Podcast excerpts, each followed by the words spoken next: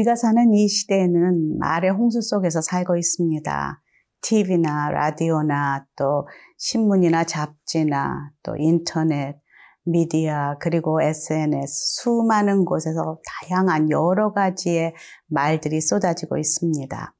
그러나 그 말들 중에서 정말 백 퍼센트 진실한 것이 무엇이며 그리고 책임질 수 있는 말들이 얼마나 되는지 우리는 알 수가 없습니다.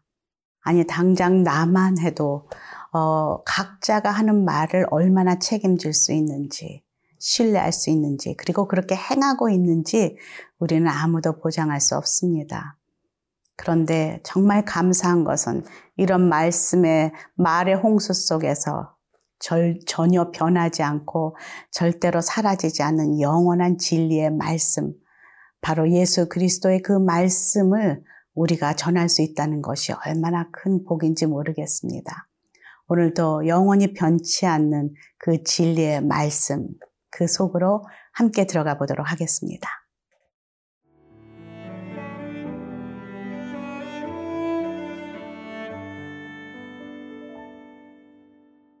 히브리서 육 장 십삼 절에서 이십 절 말씀입니다. 하나님이 아브라함에게 약속하실 때에 가리켜 맹세할 자가 자기보다 더 큰 이가 없으므로 자기를 가리켜 맹세하여 이르시되 내가 반드시 너에게 복주고 복주며 너를 번성하게 하고 번성하게 하리라 하셨더니 그가 이같이 오래 참아 약속을 받았느니라.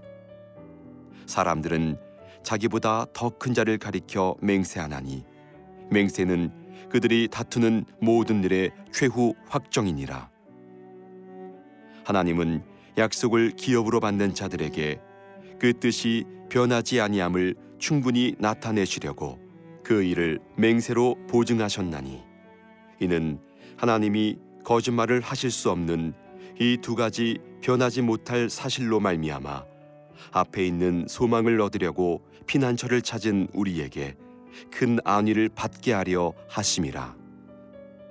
우리가 이 소망을 가지고 있는 것은 영혼의 닷 같아서 튼튼하고 견고하여 휘장 안에 들어가나니 그리로 앞서가신 예수께서 멜기세덱의 반차를 따라 영원히 대제사장이 되어 우리를 위하여 들어가셨느니라.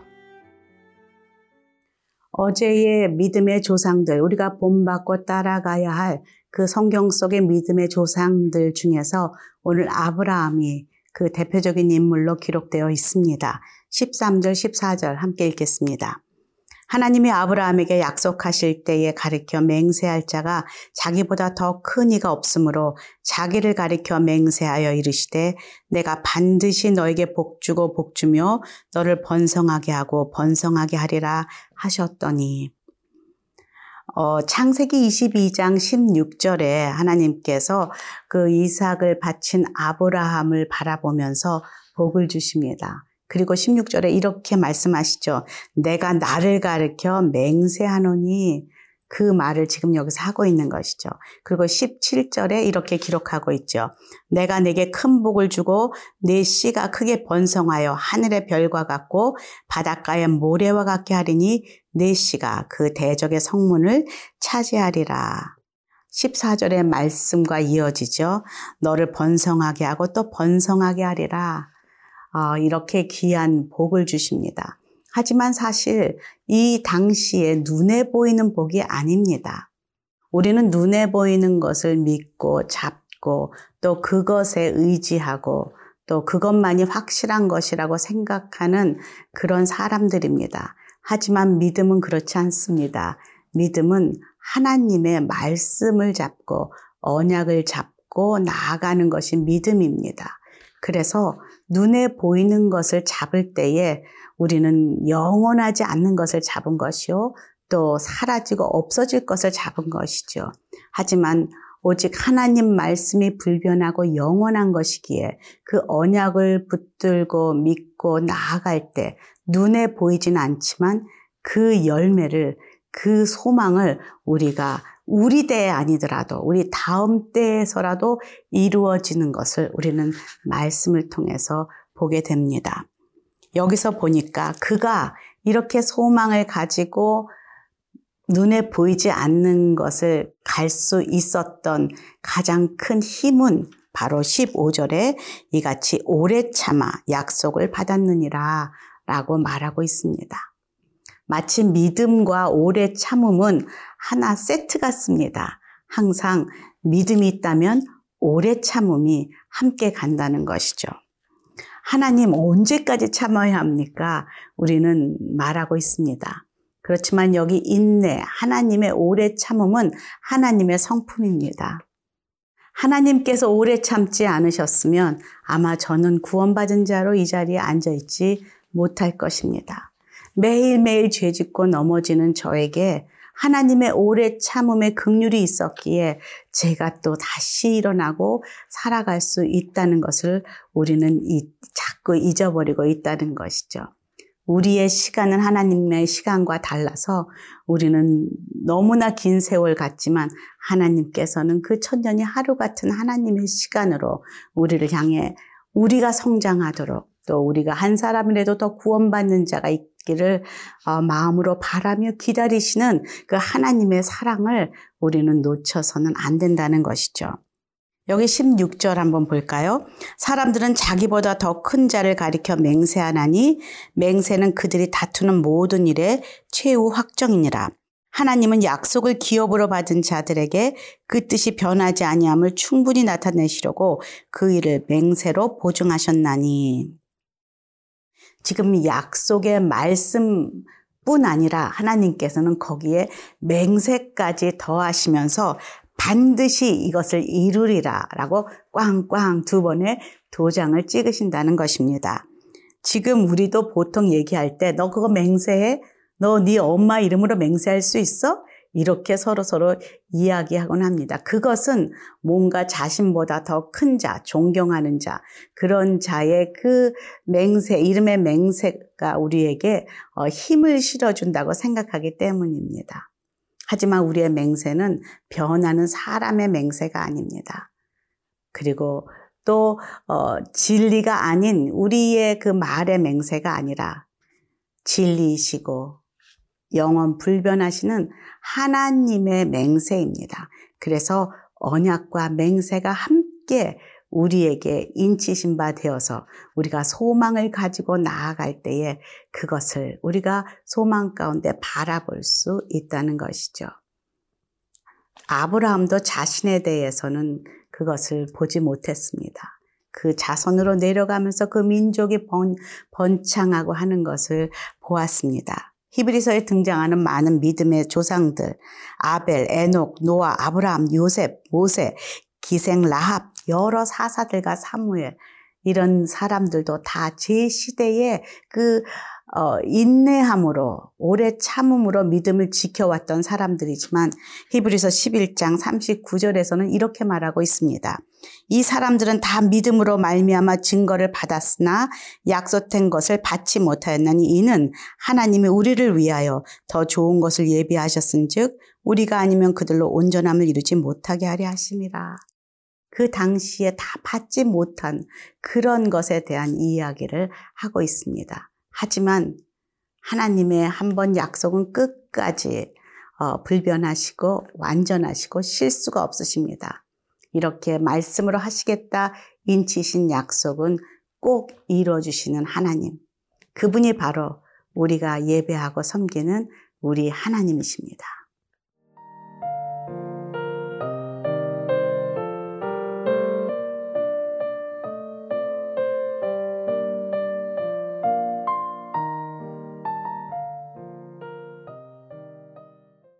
믿음의 조상 아브라함과 마찬가지로 이 시대에 살고 있는 저희들도 주의 약속하신 말씀을 붙들고 살아가는 그런 성도들입니다.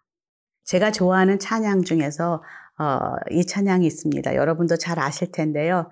주의 약속하신 말씀 위에서 영원토록 주를 찬송하리라.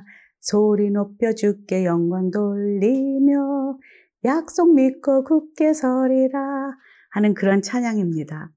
약속 믿고 그냥 굳게 서겠다. 눈에 보이지는 않지만 그 약속 때문에 내가 일어서리라, 그걸로 매일매일 주와 함께 살아가리라 라는 그 한 찬송을 지은 자의 고백이 얼마나 많은 자의 동일한, 성도들의 동일한 고백인지 모르겠습니다. 이것을 신뢰하고 믿고 나아갈 때 우리가 기다릴 수 있습니다. 우리가 인내할 수 있습니다. 그분을 사랑하고 신뢰하고 친밀함으로 그분이 누구신지를 알 때 우리는 더욱더 두려워하지 않고 조급해하지 않고 약속을 굳게 믿고 갈 수 있다는 것이죠. 십구 절 한번 읽어볼까요? 우리가 이 소망을 가지고 있는 것은 영혼의 닷 같아서 튼튼하고 견고하여 휘장 안에 들어가나니, 이런 약속, 이런 하나님의 맹세를 믿는 자는 낙심하지 않고 소망을 갖게 되는데요. 그 소망은 어떤 소망이냐면 하나님께서 꼭 이루실 것이다 라는 소망인데, 이 소망을 가진 자들은 마치 영혼의 닷 같아서, 이 닷이 무엇입니까? 배가 움직이지 않도록 꽉 바닥에 이렇게 고정시켜서 어떤 바람이 불어도 딱 그 자리에 서 있을 수 있도록 도와주는 것이 닷이 아니겠습니까?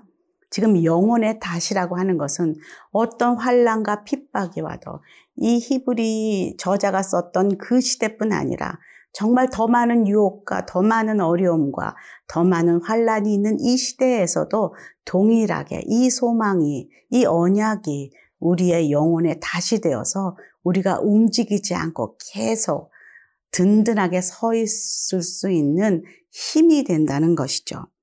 그래서 이십 절에 보니까 그리로 앞서가신 예수께서 멜기세덱의 반차를 따라 영원히 대제사장이 되어 우리를 위해 들어가셨느니라.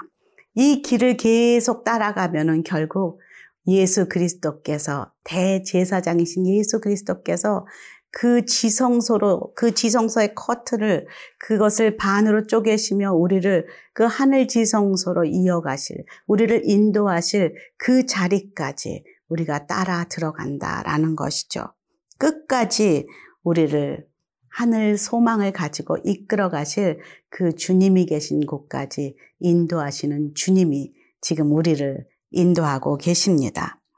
사실 저희 친정 어머니가 한 두 달 전에 소천하셨습니다. 믿음이 오십 세에 하나님을 만나 믿음 생활을 하시고 이제 구십이 다 되어 돌아가셨습니다. 늙음하게 정말 이런 고백을 저에게 하셨습니다. 호영아, 내가 하나님을 몰랐으면 이 노년에 어떡할 뻔했니? 라는 고백입니다. 마지막 돌아가시기 얼마 전에 병상에 누워서 이런 고백을 하셨습니다. 나는 살아도 살리라, 죽어도 영원히 살리라. 그것이 바로 소망을 가진 자, 그 언약을 잡은 자의 고백입니다. 오늘도 저와 여러분이 세상에서 돌아가는 많은 말을 잡는 것이 아니라 진리 되신 예수 그리스도의 그 언약의 말씀, 내가 너와 함께 하리라, 내가 끝까지 너를 지키리라, 믿음으로 살아라, 그리고 인내함으로 잘 지켜라, 배교하지 말아라, 세상 유혹에 넘어가지 말아라, 죽음이냐 그리고 세상 유혹이냐 둘 중에 택할 때에 네가 십자가의 죽음을 택하라 라고 오늘도 저희들에게 말씀하고 계십니다. 함께 기도하겠습니다. 하나님, 오늘도 저희들을 말씀 붙잡고 소망 가운데 살아가라 다시 한번 강조하시니 감사합니다. 영혼의 다시 되신 우리 예수 그리스도, 그분의 말씀 안에 저희가 오늘도 깊이 뿌리를 내리는 하루 되게 도와주시옵소서. 예수님 이름으로 기도합니다. 아멘.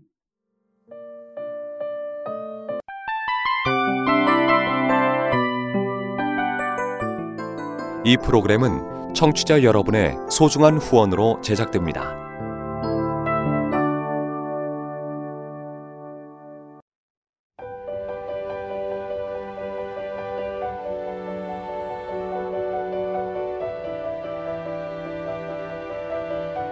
세상에는 수많은 교회들이 있지만 더 깊이 있는 말씀 강해를 찾기 위해 크기로만 교회를 선정하지 않습니다.